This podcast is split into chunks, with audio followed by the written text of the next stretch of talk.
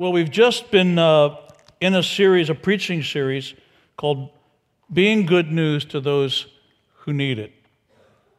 And now we move into Advent. So we have these four Sundays of Advent. And what we want to try to do uh, sermonically in these four Sundays of Advent is craft messages that link Advent series to that series we just finished because we're talking about some of the specifics of the good news that people need. And today, the idea that, uh, man, people need hope. You heard a story about some students who had none and then got some and then came up with an idea to spread that hope, and they're giving hope. They're making an investment. People that have no hope now in their lives are finding hope through somebody that cares about them.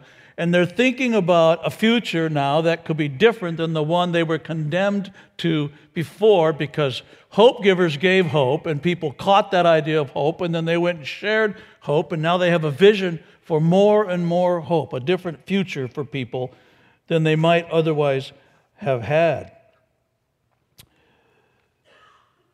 The hope comes because, as you see on the board, of this idea that we're convinced that God is with us and Christ is in us. But I want to add to that today. Because God is with us and Christ is in us, it means that the future is for us. God is with us and Christ is in us. We have hope. There's hope for a different future. And that's a message, an Advent message, you need to take with you today.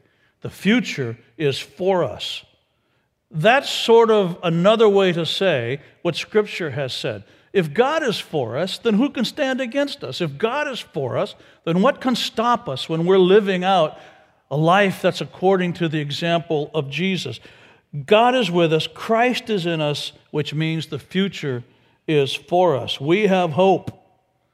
But we don't just have any hope. This message, the hope that we need, implies that there's another kind of hope, hope that we don't need.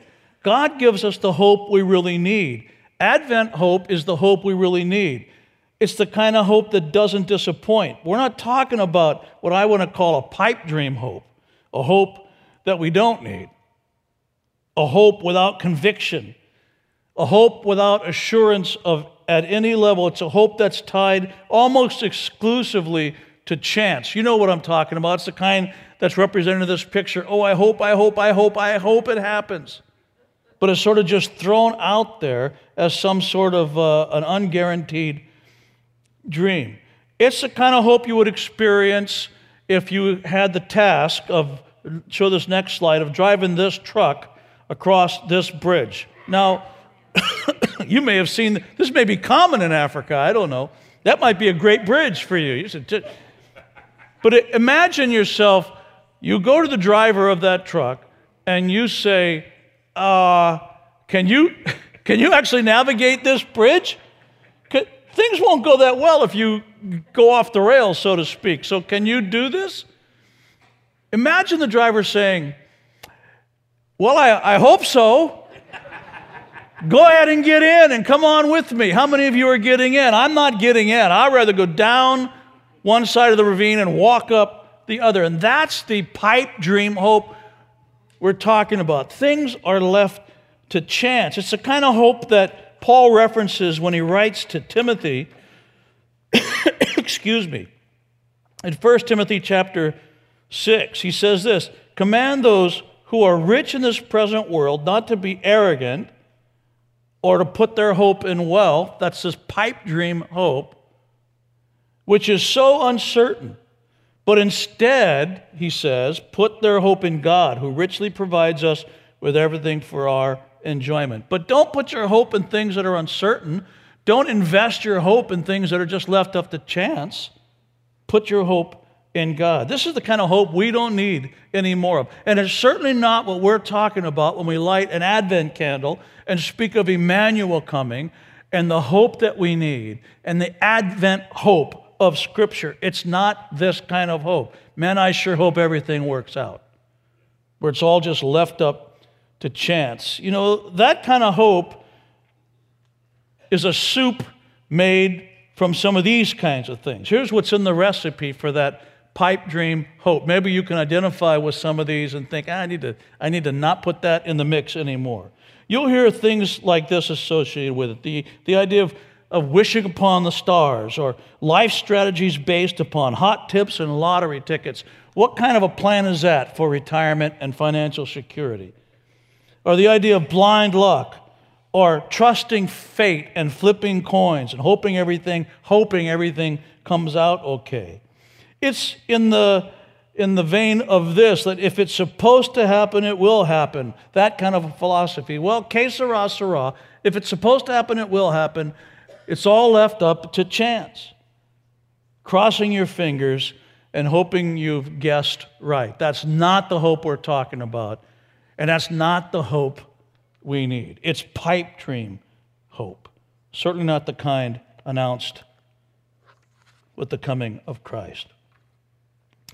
But we're talking about a different kind of hope when we talk about Advent hope, when we light a hope candle, when we talk about the hope associated with the Christian faith and the hope associated with the ancient longings of those who have followed Christ. And it's a hope we definitely do need. Here's a recipe for that kind of hope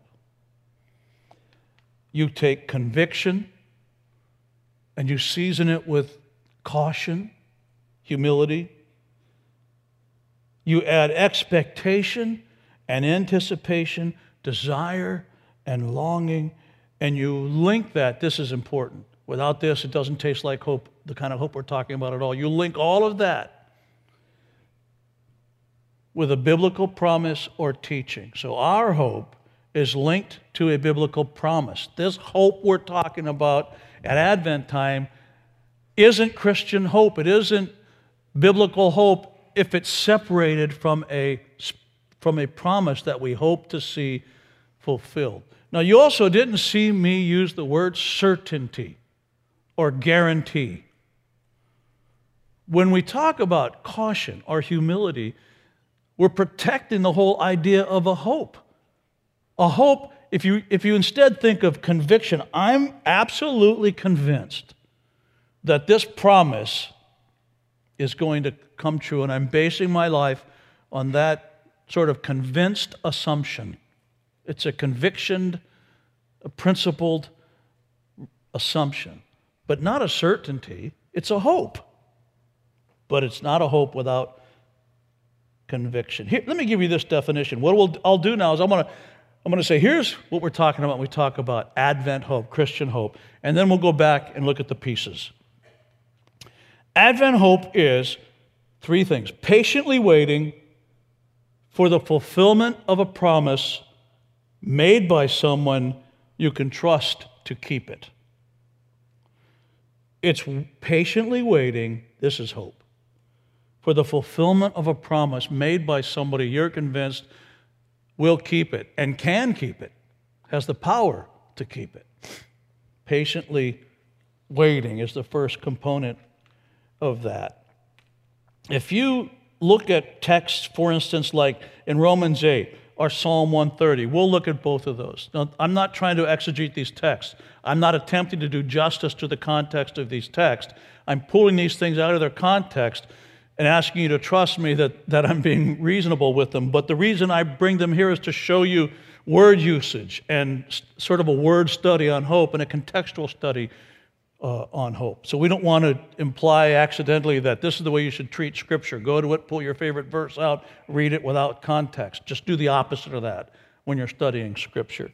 Uh, but, but I want to use these to ex- give you examples of how hope uh, is introduced in Scripture. So, this idea of waiting patiently, for instance, if you look at Romans 8 and Psalm 130, and you could look at all sorts of different examples, there are so many examples of this we couldn't take time to show you all of them. But here's what you'll see, and I'm going to read them, and then I want you to look for this as I read them. The idea of patiently waiting or long suffering waiting when you're looking forward for something, and the idea of hope are so commingled in these texts, that they're almost exchanged easily and freely as though they're equals. In fact, you see the word uh, that would be clearly translated patiently waiting uh, in Hebrew, and then a Greek translation in the Septuagint, which is the, Bible, the Hebrew Bible that uh, was translated into Greek so that it could be accessible to Jews who had been dispersed all over the world and no longer could speak or read Hebrew, but they could sure read Greek. And so the, the smart people let's translate our Holy Scriptures into Greek so that everybody can have access to them because they can't read Hebrew anymore. And so, but that gives us great ways to study how at least the translators into the Greek understood the Hebrew they were reading. Do you see how that makes sense? I read this word, but in Greek it turns out to be this word. Gives you sort of a commentary, some insight into what they were thinking that that really meant when they translated into Greek. And you'll see a Hebrew word that clearly means patiently waiting, and you'll see it that same verse translated with the word hope. You'll see them back and forth uh, exchanged all, all the time because our hope is about long suffering, convictioned waiting, anticipation, looking. Romans 8, we know that the whole creation has been groaning as in the pains of childbirth right up to the present time. Not only so, but we ourselves who have the first fruits of the Spirit groan inwardly as we wait eagerly for our adoption as children, the redemption of our bodies. So there's a promise that they're basing this waiting on, this patience on. It hasn't happened yet, it's a hope. And they're waiting patiently for this, this promise that they hope to see come to fruition. For in this, what? Hope, we are saved. We are rescued. But hope that is seen isn't really hope. The minute it's proven and, and absolutely certain, it's no longer a hope. It's just moved out of that category. It's a proof then, right? hope that is seen is no hope at all. Who hopes for what they already have? I hope someday to have a little pinky finger. Well, that's stupid. I have a pinky finger. I hope someday to have my class ring from high school still on my finger. There it is. It's not a hope, it's a reality. Who hopes for what they already have? We wait for it patiently. If we hope for what we do not yet have, we wait for it patiently. So you have these concepts forever wed. What is Christian hope? It's waiting patiently. But Psalm 130 is even more fun because here you see, uh, I mean, such a freedom of exchanging the words. Uh, it's, it's just really obvious. Sometimes it's translated one way and sometimes another way, as though they're the same thing, as though they're synonymous terms. Wait for the Lord, my whole being waits, and in his word I put my hope or my waiting. I wait for the Lord more than a watchman waits for the morning, more than a watchman uh, waits, uh, uh, more than a watchman waits for the morning. Israel, put your hope in the Lord, for the Lord is un, uh, the Lord is unfailing love, and with Him is full redemption. It's all futuristic language, though. He Himself will redeem Israel from all their sins. But you have these words almost transposed, almost just exchanged as though they were the same words. Hope definitely means waiting patiently. But it's waiting patiently not just for the next bridge crossing. It's waiting patiently for the fulfillment of a promise. The hope we're talking about is connected to a promise. That's what we're looking toward and hoping for. You have all that redemption language, all that things are going to be better for us. One, all, one day, things that are wrong are going to be made right. One day, all of the things that cause you to lose sleep at night because they're just wrong are going to be corrected. One day, we will know Jesus cheek to cheek, face to face. We'll know what his voice sounds like. One day there'll be no more disappointment on earth, and humanity will be what humanity was always intended to be. And I don't know all the details of what will one day be, but things will not always be as they presently are. I can guarantee you that Jesus promised that. And I hope for that. I long for that. I have bet my life on that, on that promise, and so have most of you. That's hope. Are you certain that that's going to happen? I'm convinced. I'm convinced. And I hope that that promise will be kept. Christian hope, waiting patiently for the fulfillment of a promise. Here's an example of how the apostles and Jesus practiced this or showed this the fulfillment of a promise. Isaiah is full of prophecies that we now know because we get to interpret Isaiah through the lenses of the New Testament and the teachings of Jesus. We might not have understood if we didn't have the New Testament. Isaiah's prophecy comes and we might assign it to this, to Israel, or to some historical event. But now, Jesus comes, he teaches, the apostles are here, we have the New Testament and Scripture, and it actually tells us here's what Isaiah's prophecy was about. And we have Jesus aligning himself with some of the prophecies in Isaiah. You have Isaiah 42 and Isaiah 49 and Isaiah 52. And now we, you'll, you'll see those texts read as we move through Advent and into, into Christmas time. Look at how this works. Let me read Isaiah 42, and then I'm going to read from Matthew chapter 12, where Matthew probably hears Jesus say this and then records it, and it's an interpretation of Isaiah, but with a very interesting twist on it.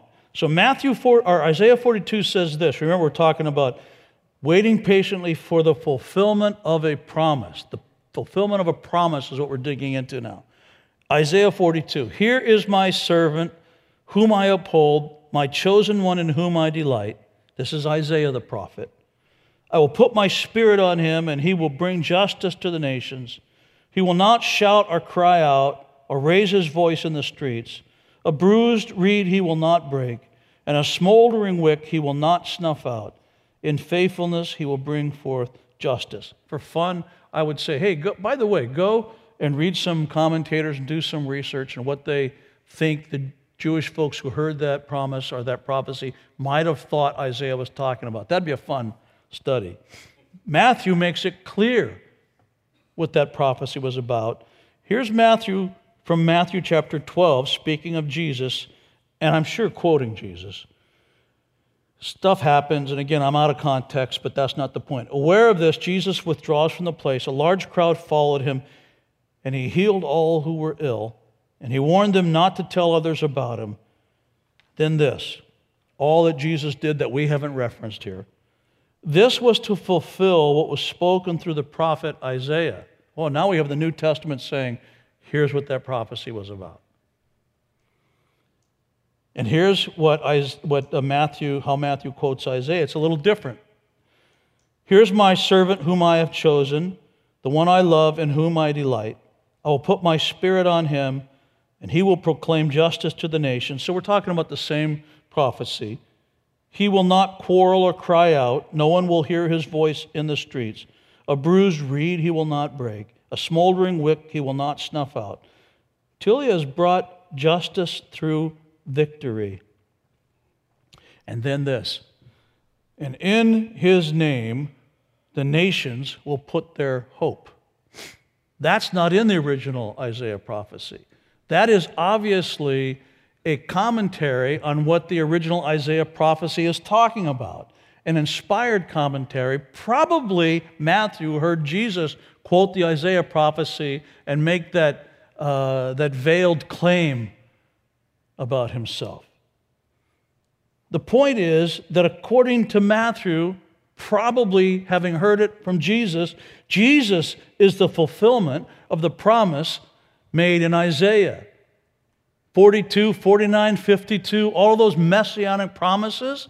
Matthew is saying that Messiah that they were talking about, it's, it's Jesus. It's this promise now being fulfilled. He was the one promised, and his promise has to do with the hope that he brings. You'll see references to Isaiah, in Isaiah, to the Messiah being the light to the Gentiles, the light to the non Jewish world, the light to the nations, literally the light to the ethnicities.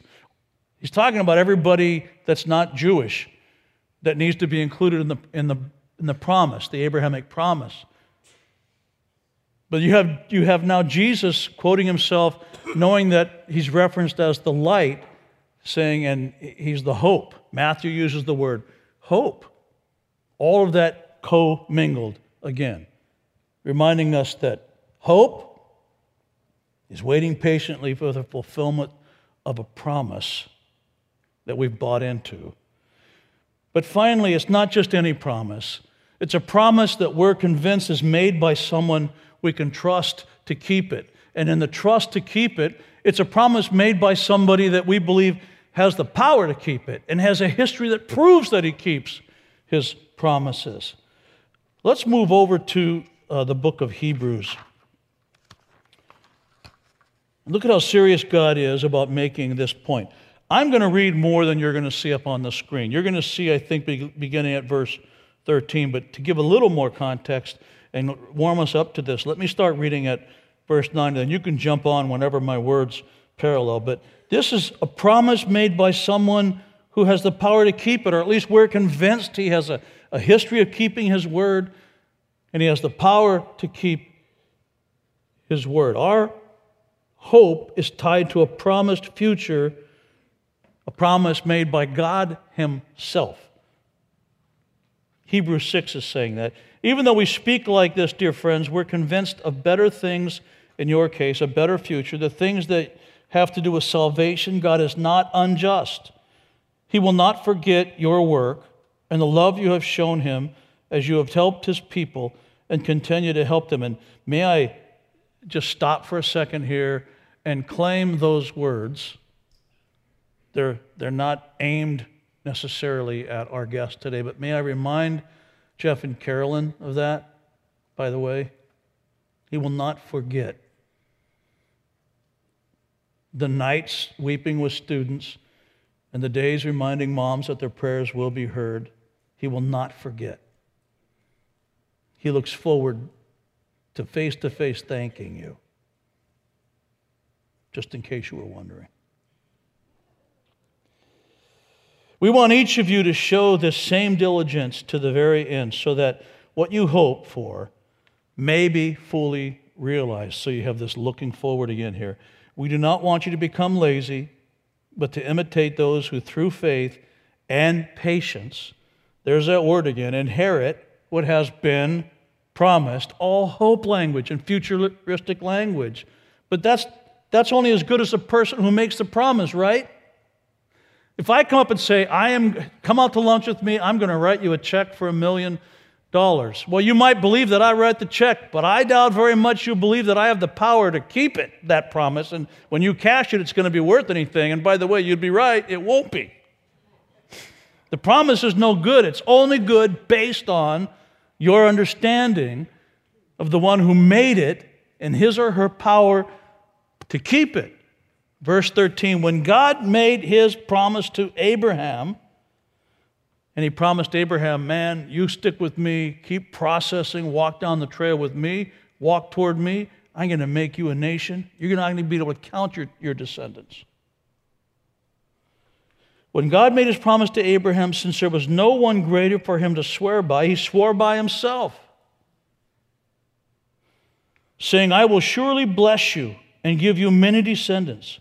And so, after waiting patiently, do you hear a theme here? Abraham received what was promised. There you have God having a history of keeping his promises and making their promise based on his own history and based on his power. People swear by someone greater than themselves, going on in verse 16. And the oath confirms what is said and puts an end to all argument. So, this is sort of like people have cosigners for their promises. I swear by X. So that's a cosigner for my promise. If you don't think I've got the power to keep it, my cosigner certainly does.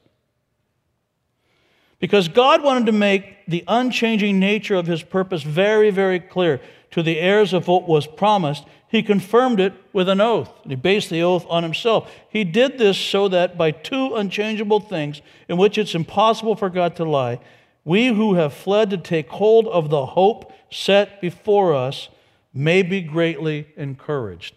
Hope language, futuristic language again, based on God who made a promise based on himself. And we have this hope, hope as an anchor for the soul, firm and secure. It enters the inner sanctuary behind the curtain where our forerunner, Jesus, has entered on our behalf. He's become a high priest forever the order of Melchizedek. So we're talking about a hope that means waiting patiently for the fulfillment of a promise, even a global promise, made by someone you trust to keep it, you're convinced can keep it. So the early text there speaks of the futility of basing life on promises that end up not being good. They end up working out to be a curse, actually. And then it goes on to talk about the hope in a proven, authoritative God, who is, by the way, the ultimate decision maker. We are convinced of that as followers of Christ. Convinced. We haven't scientifically proven anything, but we're convinced that it's true based on our faith, our confidence in things that we haven't seen yet. Because we're convinced of it, when we engage with people who are unconvinced, we do so with a level of humility and mutual respect. But we're convinced. That's why this promise gives us hope. That's the hope the candle represents a yielded conviction that something will indeed come to pass, that God is with us, that Christ is in us, and therefore the future is for us and for all of humanity. This hope is the basket into which we have placed all of our eggs with full confidence that they won't be crushed. That's our hope.